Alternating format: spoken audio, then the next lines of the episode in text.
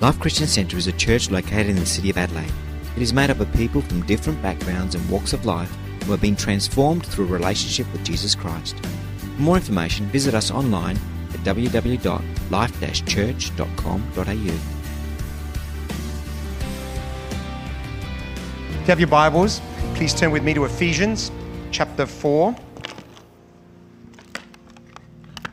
Amen. Ephesians chapter 4, verse 31.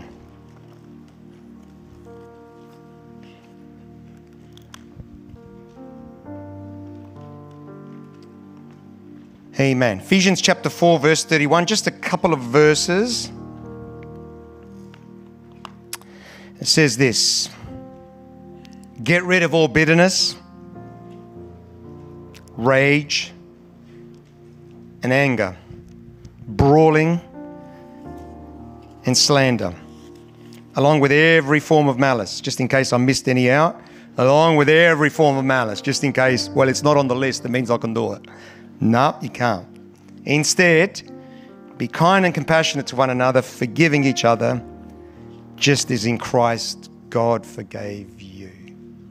Let's pray. Father, I just thank you for your word, and I thank you that your spirit is here. So guide and lead us by your spirit today.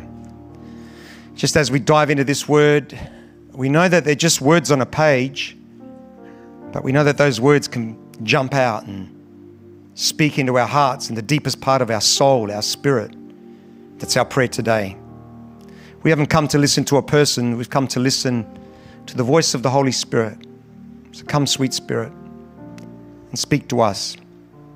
Father, let there be nothing in me that hinders this word. Bind every spirit of fear and intimidation. Just let there be freedom to speak the word today, I pray, and we ask it in Jesus' name. Amen and amen. So, this is the final message in a series entitled Freedom that we began a few weeks ago.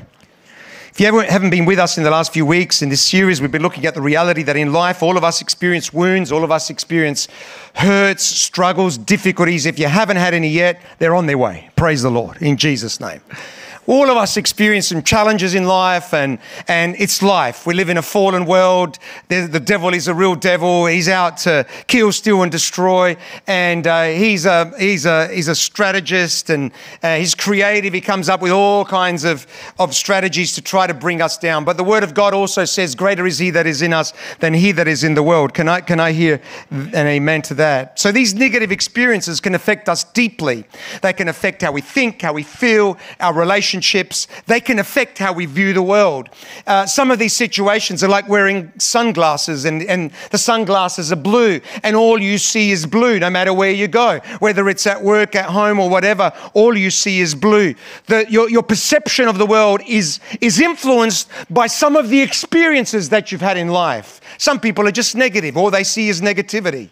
Doesn't matter what's happening in their life. Doesn't matter, you know, you can talk to two people. One, one sees all positivity, the other person just sees negative. Oh, that's bad. Uh, it's raining. Oh, rain is terrible. I hate the rain. Sunshine. Oh, we need the rain. You know, I mean, it's just always negative. It's always bad. It's going to, some people, for them, the whole world is blue. Other people are positive. Uh, and how, do, how does that happen? It happens because of the circumstances, the situations that we have experienced in life. Good news is that one of the reasons why Jesus came was to set us free.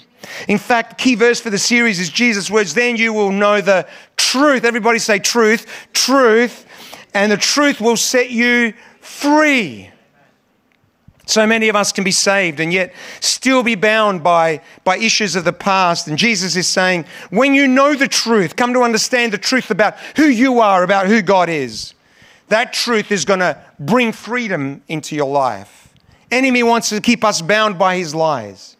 That's the stronghold. That's what a stronghold is. A stronghold is a, is a lie. It's, it's, a, it's a habit pattern in our mind. And, and, and, and, and usually at the core of a stronghold is a lie. It's a half truth that is keeping us bound. And Jesus says, And then you shall know the truth, and the truth will set you free. Let me give you an, a, a bad example of this that I experienced in the last couple of weeks. It is a bad example, so I'm warning you ahead of time, but it kind of illustrates the issue here. Um, this week I had an issue with, with, one, with my roller door at home. Well, I haven't had an issue this week. It's been a few weeks now. Um, go in the garage, see the roller door, and it's grinding. It's like this, you know. Um, um, and, and, and I'm thinking, there's something wrong with this roller door. I mean, it does make some squeaks and bumps and all the rest of it, but it's grinding. And uh, we're concerned about it. So, you know, I'm Mr. Fix It, so I know how to fix problems, you know what I mean? So I start looking. I start looking at what could be the problem. I start to investigate, you know. Um, everything looks like it's in order. Everything's straight, everything's in order, no obvious issues. So then I call the roller door doctor uh, because, uh, uh, you know, just get someone out to come and have a look. It's definitely an issue. It doesn't sound good. And uh, so get them in. I get this guy in, beautiful guy, been, been at home before. Uh, and um, uh, so he, he just comes in. He says, put the roller door down, put the roller door back up. And he go, not even three minutes was there. And he says, well, the problem is your rollers are not greased. They've run out of grease. He says uh, when they um, when they uh, when they when they make the roller door, they grease the rollers, and those rollers last maybe 10, 15 years, and after that the grease dries up. And he says all you need to do shove some grease in there, and uh, and uh, it'll it'll fix the problem. Sure enough, goes out to his van, brings a tub of grease, spends the next 15 minutes shoving grease in all the rollers, and now the roller door, beautiful, squeaking clean. Another 15 years. I know it's a bad example. Everybody just turn around and say, that was hopeless. That was terrible. That was a terrible example. But here's, here's the reality we often have an issue, a problem, a struggle. Don't know how to fix it, don't know what to do. I, I, can tell you what the problem is exactly. Problem is A, B, C, and D. I can identify the problem, but I don't know what to do. And what we need in those situations is a word of truth because then you, when you know the truth, it's going to set you free. And the good news is the Bible says, Jesus said, but when He, the Spirit of truth, comes, He's going to lead you into truth. So we have an issue that I don't know how to resolve, but we have a Holy Spirit who's going to lead us into truth, and that truth is going to bring freedom in our hearts and in our lives. If you have a long standing issue with bitterness, unforgiveness, Talked about addictions, insecurity, fear, anxiety. What, what we need in those situations is a word of truth. And one of the things the Holy Spirit does, He guides us into truth. He guides us into truth. He starts to walk into some of those areas in our life that we don't want anyone to walk into. And He brings freedom in our hearts. What I want to look at today is how to deal with another really easy issue anger. really easy. All of us from time to time will get angry. Anger is an emotion we all experience. Research shows that the average man loses his temper six times a week. It's a lot, man. average woman, on the other hand, gets angry I want to just turn to the person next to you. Just, just, just give it a shot. Get some stats. Come on, let's just, just, let's just, uh, yeah, get a, give it a shot. Come on. Guys, be careful, all right? Husbands in particular, all right? The average woman, on the other hand, gets angry three times a week because women are calmer. Come on, guys. You were expecting worse. No, women are calm. They're just gentle, beautiful, for goodness sake. Uh, all of us experience bouts of anger. You know, we recognize it. We, we know what happened. We know we lost it. We, we apologize. Uh, we, we, we get it all together. And usually everything's fine. But for some people, listen carefully, anger is a major issue. When they get angry, they explode. They do things they later regret. Just listen to the news, which I don't do very often anymore. Just happened to be watching it yesterday, and I saw another consequence of anger and rage in a family. People that have an issue with anger say things they wish they never said. It affects the people closest to them. Anger is not just a passing emotion, it's a major issue. Bible has so much to say about anger. This is what it says. It says, refrain from anger and turn from wrath. Do not fret. It leads only to evil. It's refrain from anger. Don't give access to anger. Don't, don't give room to anger. and turn from wrath. It only leads to evil. Proverbs 14 29, when your heart overflows with understanding, you'll be very slow to get angry. I love that. When your heart flows with understanding, you will be, you will be very slow to get angry. When understanding is a powerful, uh, a, a powerful thing to have. It's wisdom and understanding. It's insight. When you have insight about a person, about a situation, it's going to stop you from getting angry. But if you have a quick temper, your impatience will be quickly seen by all and you're going to make a fool of yourself. Proverbs 22 24 Do not make friends with a hot tempered man, do not associate with one easily angered, or you may learn his ways and get yourself ensnared.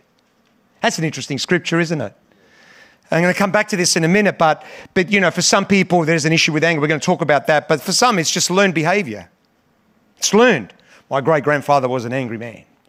And my grandfather was an angry man. And my father was an angry, my mother was an angry you know, person. My, blah, blah, blah. It's generations. And you know what they do in every generation? They sit down with the next generation at some point. They have this chat. You know, it's a special chat that they have with the next generation. They say, listen, we come from a long line of angry people. and it's really important that you also be angry. And I'm going to teach you how to be angry, all right? We don't want any of this sloppy understanding, love stuff. No, no, no. You've got to be angry. You've got to do it quickly. Is that, is that is that how it happens? It doesn't happen, and yet sometimes you'll see this in generations. Not just this, you'll see a lot of things in generations.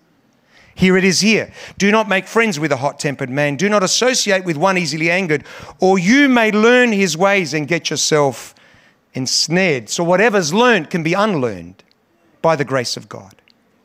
If a ruler's anger rises against you, Ecclesiastes 10:4, do not leave your post. Calmness can lay great offenses to rest. I love this. What it's saying is don't react, learn to respond. If a ruler's anger, if your boss rises against you, do not leave your post. Don't, don't react. Don't stress. Don't, everything inside of you wants to do something. Don't do it. Calmness can lay great offenses to rest. Settle. Can I hear an amen today? Mm, bit quiet in the congregation. So the question is, how do we deal with anger? Well, there's generally two ways that people deal with anger. There's the exploders. They're beautiful. and then there's the repressors. I don't know which is worse. I, I, I, don't know. I don't know. But the repressors, they're the ones that are specialists at the silent treatment. Stonewalling. They can go days and not say a word. I reckon that kills more than the other one. At least you know with the other one what you got, well, whatever, within reason. Both of these ways are destructive. Bible says, in your anger, do not sin. We know the scripture. Do not let the sun go down while you're still angry. What Paul is saying here is anger is not necessarily a sin, but it can be, it can lead to sin. It's not the anger, it's what you do with it that can make it sinful. And there is a way to express and deal with anger that doesn't lead to sin. And then do not let the sun go down while you're still angry. You can take that literally if you want. Some couples have said, We're not going to bed until we solve this day and slept for months, you know. Three months, we're still, we're, still, we're getting closer, you know. Uh, what it's saying here is deal with it quickly. The quicker you deal with it, the better it is. So, what I want to do this morning is I want to unpack this whole subject of anger a little further. And what I want to do is just share some thoughts, really, on this whole subject. And I pray that God is going to speak to us, and through this, we, we might experience some freedom by His grace and for His glory. Uh, first of all, if we're going to uh, uh, deal with anger, we need to understand that anger reveals what's in the heart. Just like we have a physical heart, we also have an emotional heart and a spiritual heart. The Bible refers to the heart as being the center of who we are, the deepest part of our lives. It's the most important part of who we are. It's, it's our character. It's, it's a heart is the deepest part of who you are. You know, when it comes to looking at people or, or understanding people, what I always look for is what is their heart like? Um, we say things like, oh, they have a good heart. What we're saying is, at their core, um, they're good people. And we can see our physical heart, but we can't always see our emotional heart. We can't see, we can, we can know, we can hear, hear the beat of our heart, but we, we can't see our emotional heart, our spiritual heart. So, how do we know what our heart is like? Well, the Bible gives us some insight into how we can know what our heart is like. It gives us a few signs as to what our heart is like. Jesus said, for example, for where your treasure is, there your heart will be also. In other words, you want to you want to you want to you want to see what your heart is like. Just look at how you spend your money. Your wallet and your heart are very close together. Um, there are some other ways that we can know what our heart is like. We can look at how we think. You think about what's in your heart. Your, your, your thinking is a reflection of what is in the heart. What do you spend most of your time thinking about? Because that's a reflection of what's happening in the heart. Um, where we spend our time is another one. Uh, what do you spend most of your time in? Because what you give importance to is a reflection of what's in your heart. Also, the way we speak. Jesus said that. In fact, Jesus said, out of the abundance of the heart, his mouth speaks. Uh, what we say is a reflection of what is in our hearts. Now, another way that you can know what's in your heart, I believe, is look at what you get angry at. Let me give you some examples of this in Scripture. Uh, I, shared with this a few weeks ago or a couple of months ago. One day, Jesus went to the temple. He saw the people profiteering from the poor, selling animals at the temple, money changers. So he overthrows the tables. Meek and mild Jesus, blue eyed Jesus. He comes into the temple, he overthrows the tables. He gets a whip out, says the Bible, and he tells them to leave the temple. For my house shall be called a house of prayer, and you've made it into a den of thieves. Now, Jesus didn't turn over the tables because he had an issue with anger. He wasn't having a bad day. It wasn't just, you know, he, he came into the temple, just had one of those moments, you know. You know, most Europeans have those moments. Come on. Come on. He just didn't have one of those.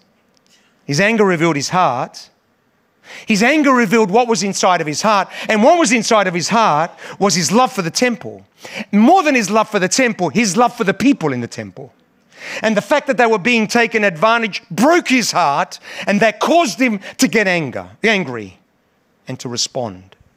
On another occasion, Jesus heals a woman that had been crippled for 18 years. Imagine this a woman who's crippled for 18 years, Jesus heals her miraculously. Notice the reaction of the Pharisees indignant, seething, because Jesus had healed on the Sabbath. The synagogue leader said to the people, There are six days for work, so come and be healed on those days, not the Sabbath. Can you believe it? Uh, would you like a healing? Yes, I'm sorry. It's the Sabbath. Can you come back tomorrow? Why were they angry? They were angry because he was healing on the Sabbath. They were losing control. And they knew it. And the anger revealed what was in their heart. So often we see anger as a negative issue, and so we should. Anger is not something we want to entertain, we need to address it. But as I thought about this, I thought anger is one of those emotions.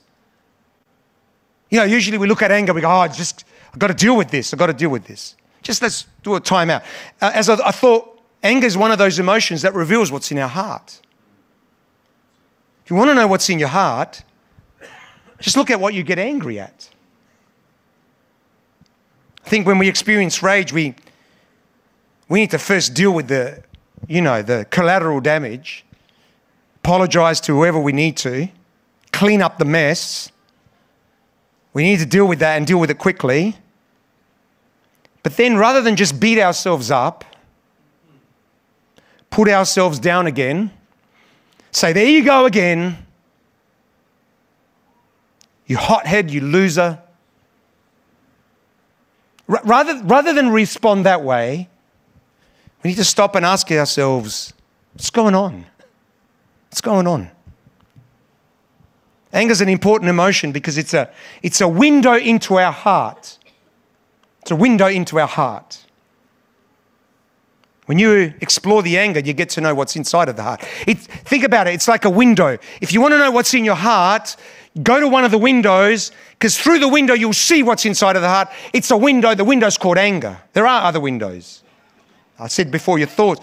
Um, joy can be another angle. What makes you happy is another window to the heart.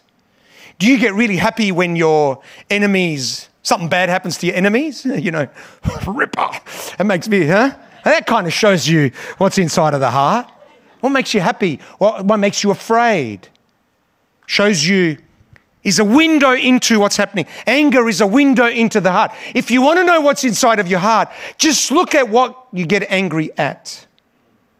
It helps you to explore that one. So this brings us to the to the to the next principle. If we're going to deal with the anger, we need to talk to the anger. It's a bit weird. Psalmist David would often talk to himself. So if you talk to yourself, you're in good company. David. Psalm 43 says, Why are you downcast, O my soul? Why so dis- disturbed within me? Put your hope in God, for I shall yet praise him, the help of my countenance and my God.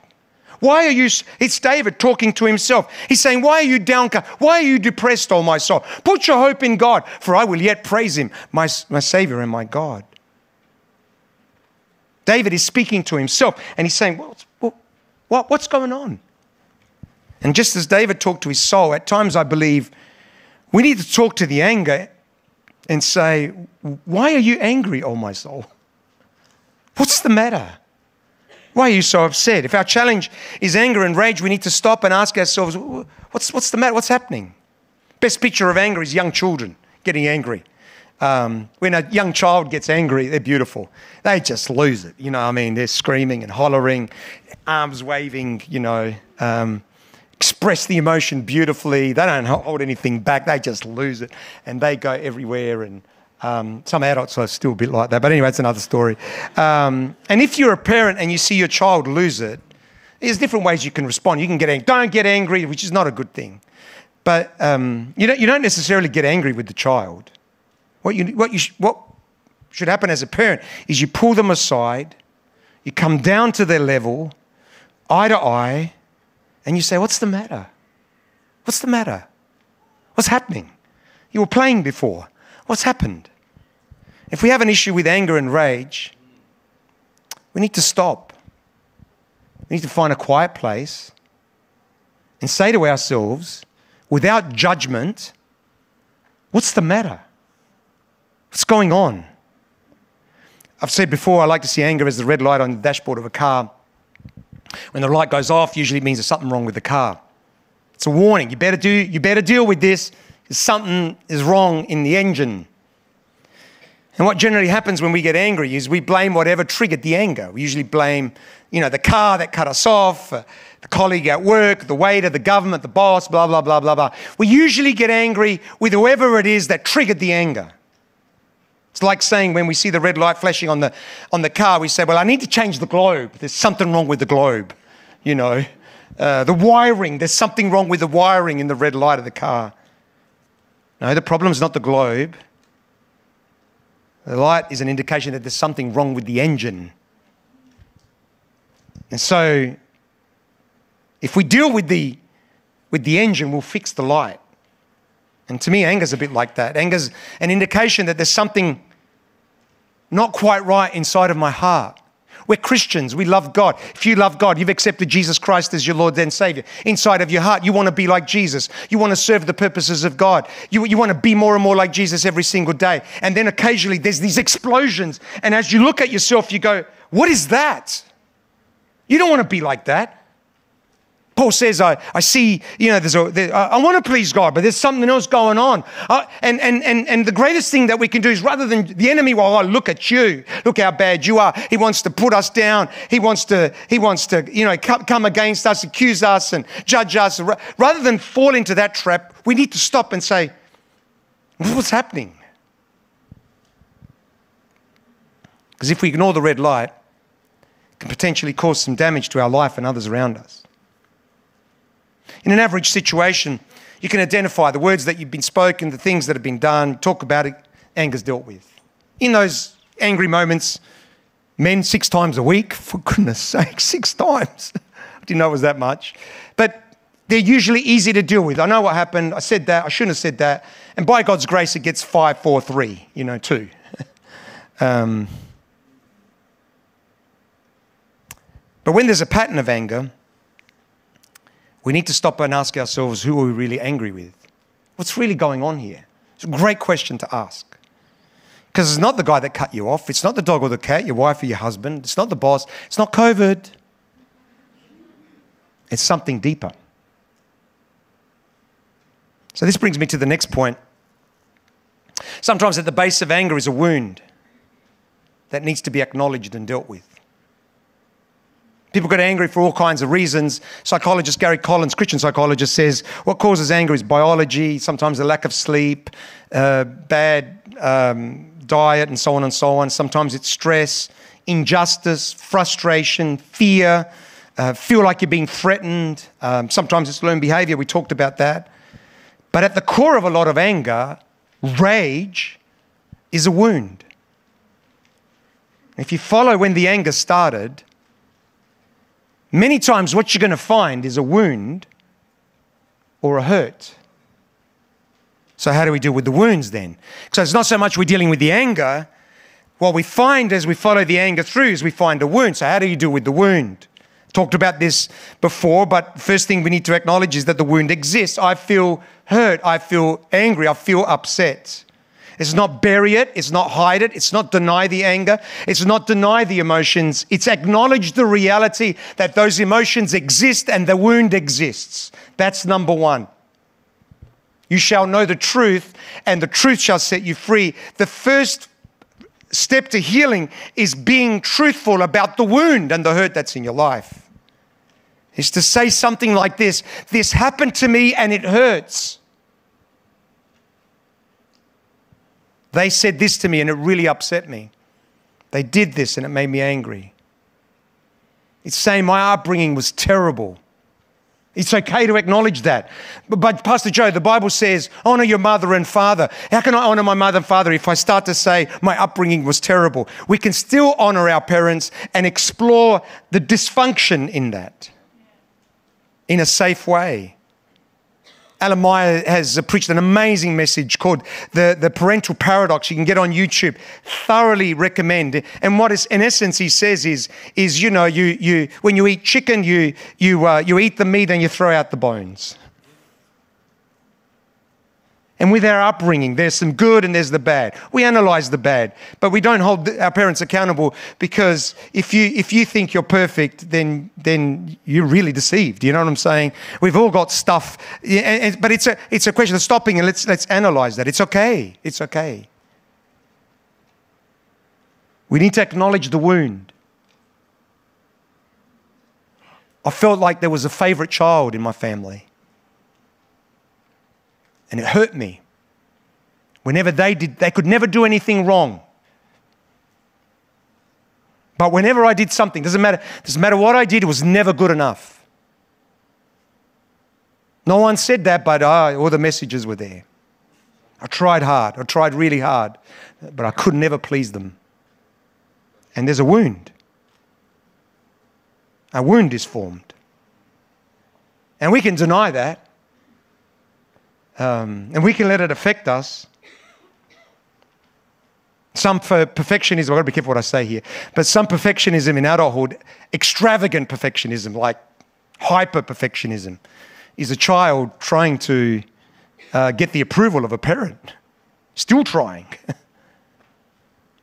we acknowledge the wound, and then secondly, we find a way to release the emotions.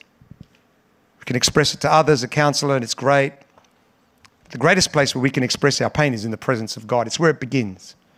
Allow the Holy Spirit to guide us. It may be to speak to someone or it's to come before God and tell God exactly how we feel. A few weeks ago, we talked about Moses. In the place of Marah, bitterness, Moses cried out to God. In, his, in the place of the deepest wound, in the place of bitterness, what did, what did Moses do? He cried out to God. And it was there that God, it was there, it was in that place of bitterness that God revealed himself as Jehovah Rapha, the God that heals. For I am the Lord who heals you. Malachi also says, But for you who fear my name, the Sun of Righteousness will rise with healing in his wings, and you will go free, leaping with joy like calves led out to pasture. Number four, if we're going to deal with anger, we need to learn how to respond when angry. In our text, Paul says, Get rid of all bitterness, rage, and anger. Be kind and compassionate instead. So, how do we deal with anger? Well, first thing we need to do is deal with the anger, is take responsibility for it. Take responsibility for it. Paul says, get rid of all bitterness, rage, and anger. So often people say, well, she made me get angry. He made me get angry. My boss made me get, the government makes me get angry. The waiter, the, the, they made me get angry.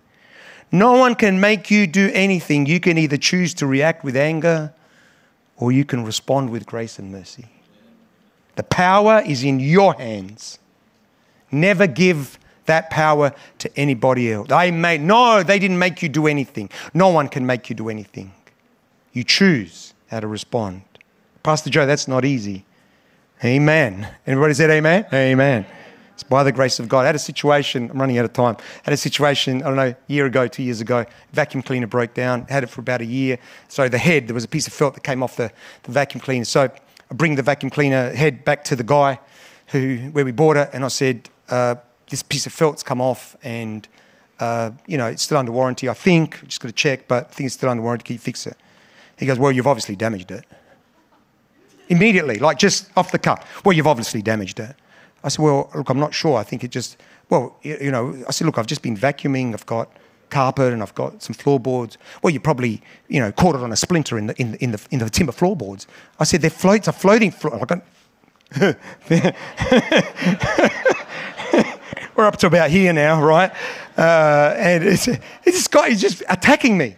And, uh, uh, well, I don't think it'll be covered by the warranty, you know. Um, and and, and I, I said, uh, he said, do you have the receipt? I said, well, no, I actually don't have the receipt. Can you check your records so that you can find out where did you buy in the last three months? No, well, why, why would I have the receipt then? You know, why would I have the record?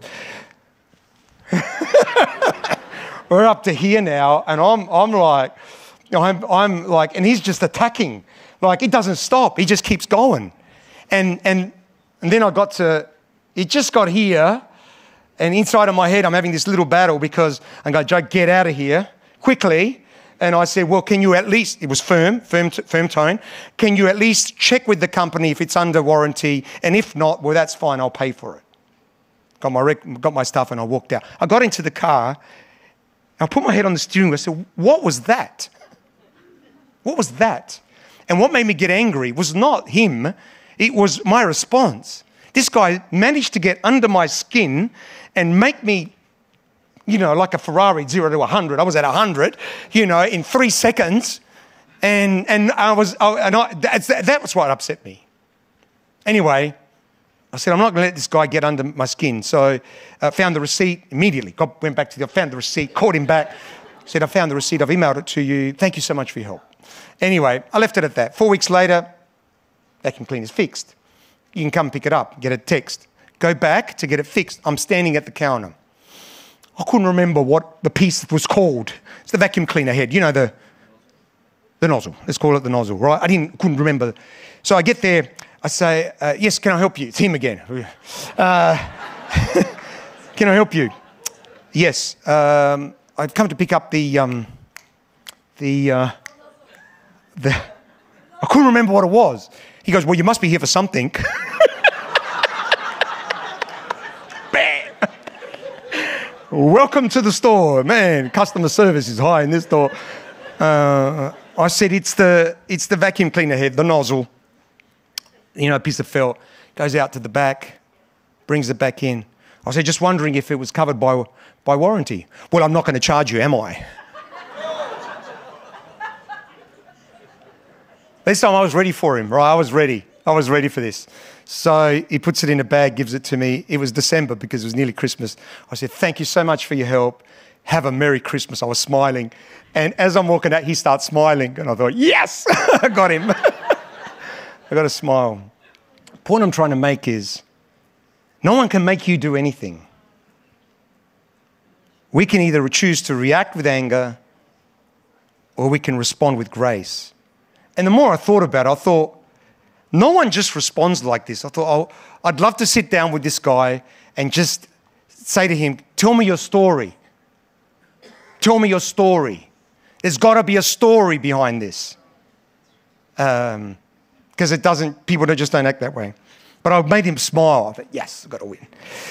Um, it's not easy to respond with grace. It's why we need the grace of God.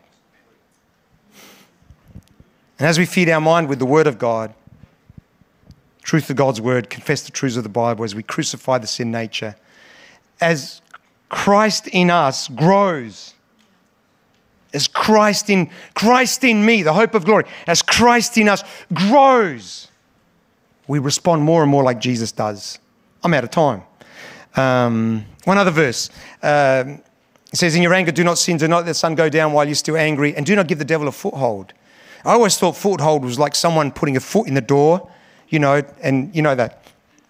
Put the foot in the door so the door doesn't close, and do not give the devil a foothold. I, that's what I always thought, but if you look at the Greek, it's, the word for foothold is actually means room or a place. So when we attain, entertain anger, we give the enemy a room in our hearts. Now, I just want you to imagine something very quickly, and I'm going to wrap this up, right?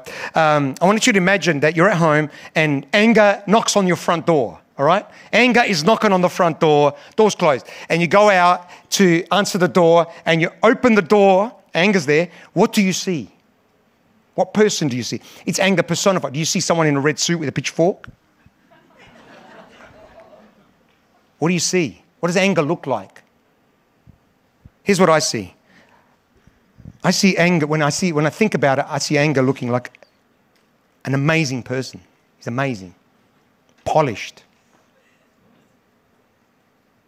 looks great, softly spoken. And you invite them into your house.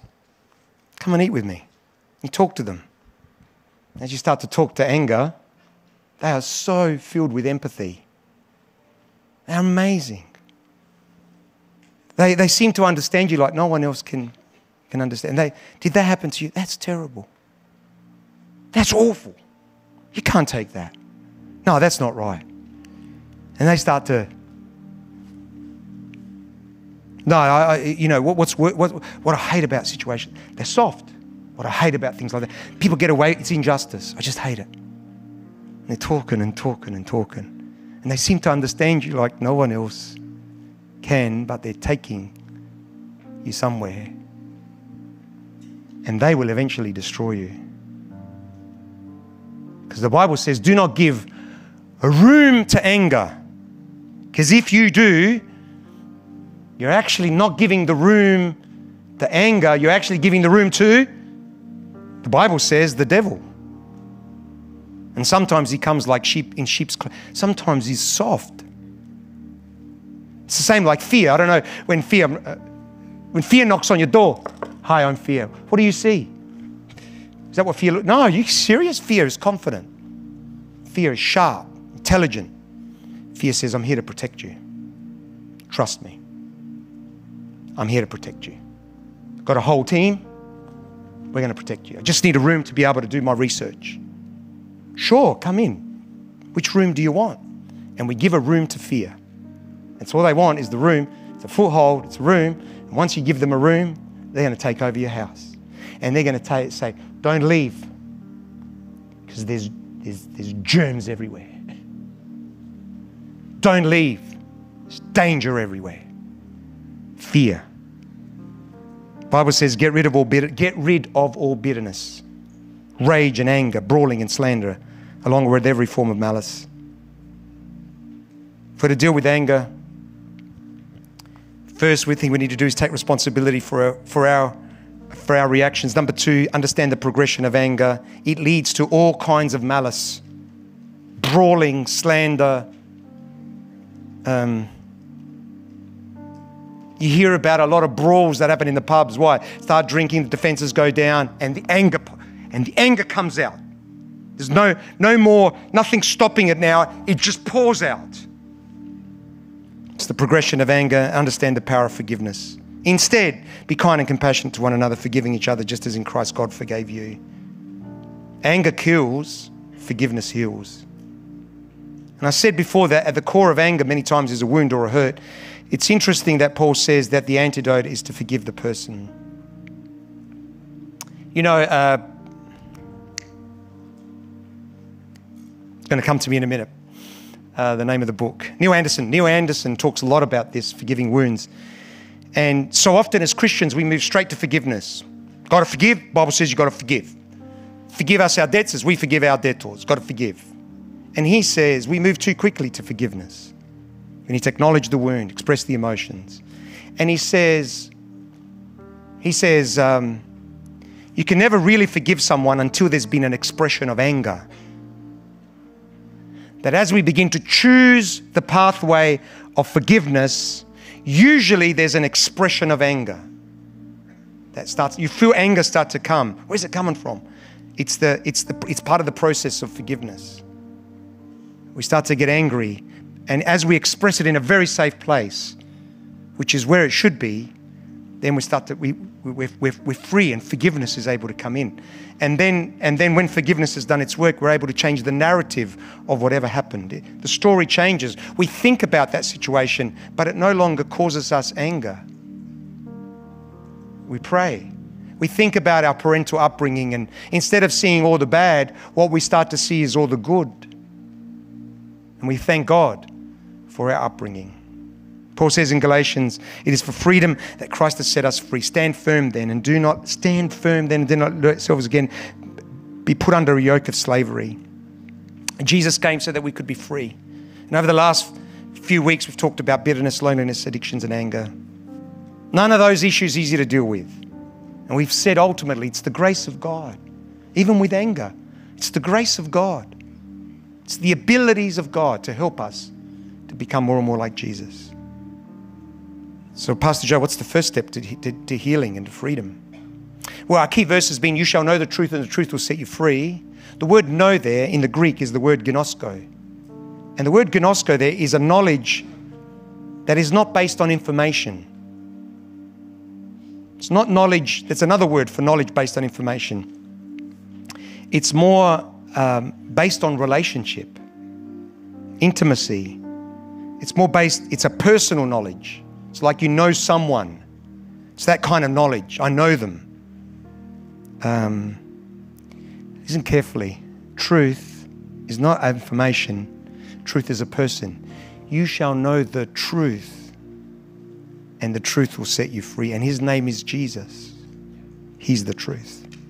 John describes Jesus as overflowing with tender mercy and truth. And I want you to know that God loves you. He loves you with tender mercy, cares about you thinks the world of you. The Bible says, No eye has seen, no ears heard.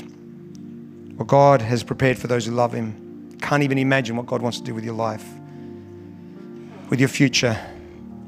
And when you surrender your life to Jesus Christ, you invite Jesus to be the Lord and Savior of your life, you will experience the love of God, you'll experience acceptance, forgiveness, and one other thing you'll experience is freedom. Freedom.